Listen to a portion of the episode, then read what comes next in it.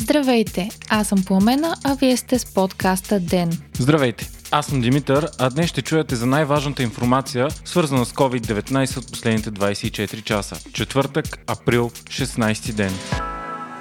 ДЕН е подкаст от мрежата на Говори Интернет и става по-добър благодарение на подкрепата на слушателите си. На вас. За да станете дарител на ДЕН, елате на patreon.com, Говори Интернет и срещу $5 на месец ще станете денник. Истински герой.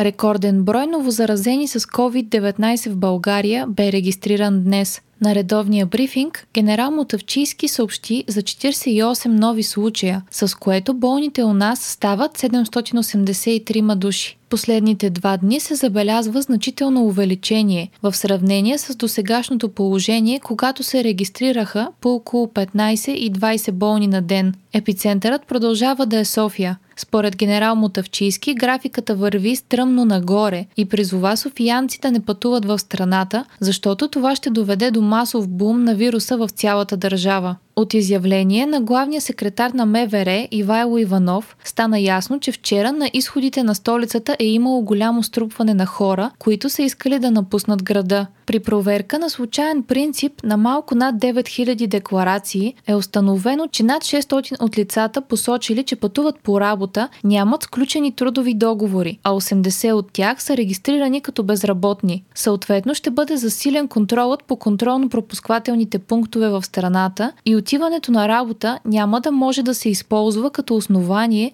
за напускане и влизане в областните градове по време на празниците. След като бяха установени 20 заболели от коронавирус в двата софийски квартала, Факултета и Филиповци, там днес започна масово тестване. В сила е и забрана за напускане без причина на двата квартала, като са изградени общо 28 контролно-пропускателни пункта в двата квартала. Там патрулират и полицейски групи, които следят за спазването на ограниченията срещу разпространението на вируса. Очаква се да бъде съставен акт на министъра на отбраната Красимир Каракачанов. Това съобщи днес главният секретар на МВР Ивайло Иванов. Каракачанов бе заснет да седи на пейка в градинката при Народния театър без предпазна маска.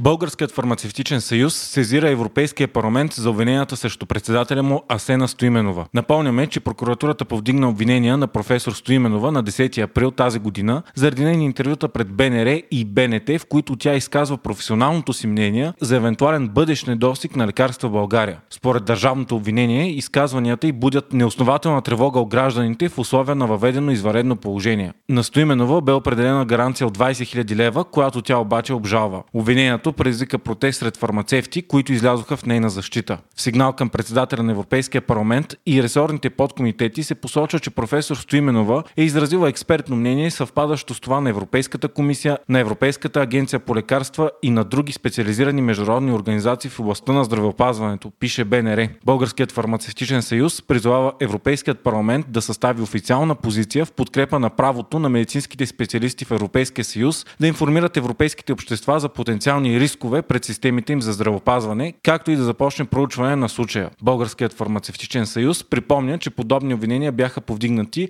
от прокуратурата и на лекари, а в последствие оттеглени за информиране на обществото за липса на лични предпазни средства на медицинските специалисти у нас, съобщава БНР.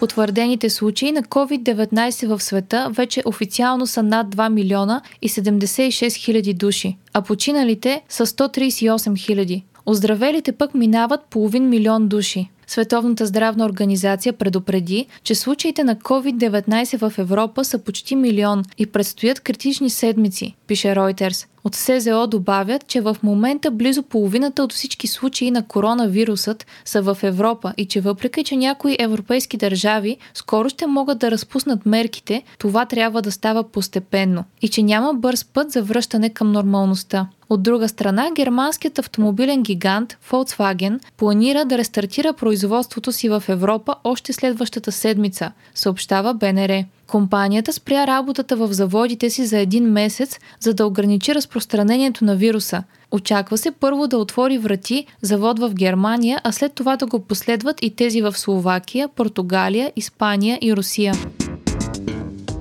Американският президент Доналд Тръмп заяви, че пикът на COVID-19 в САЩ е отминал, съобщава BBC. Тръмп каза също, че ще даде указания за връщане към нормалния ритъм на работа в страната. Потвърдените случаи в САЩ са вече близо 640 хиляди, а починалите са 30 900. Попитан защо толкова голяма част от смъртните случаи от коронавируса в САЩ, Тръмп отговори: наистина ли някой вярва на броя на жертвите на някои от тези страни, давайки Китай за пример? В същото време обаче, всеки изминал ден страната бие печалния си рекорд за брой на жертвите. Само за 24 часа там са починали 2569 души.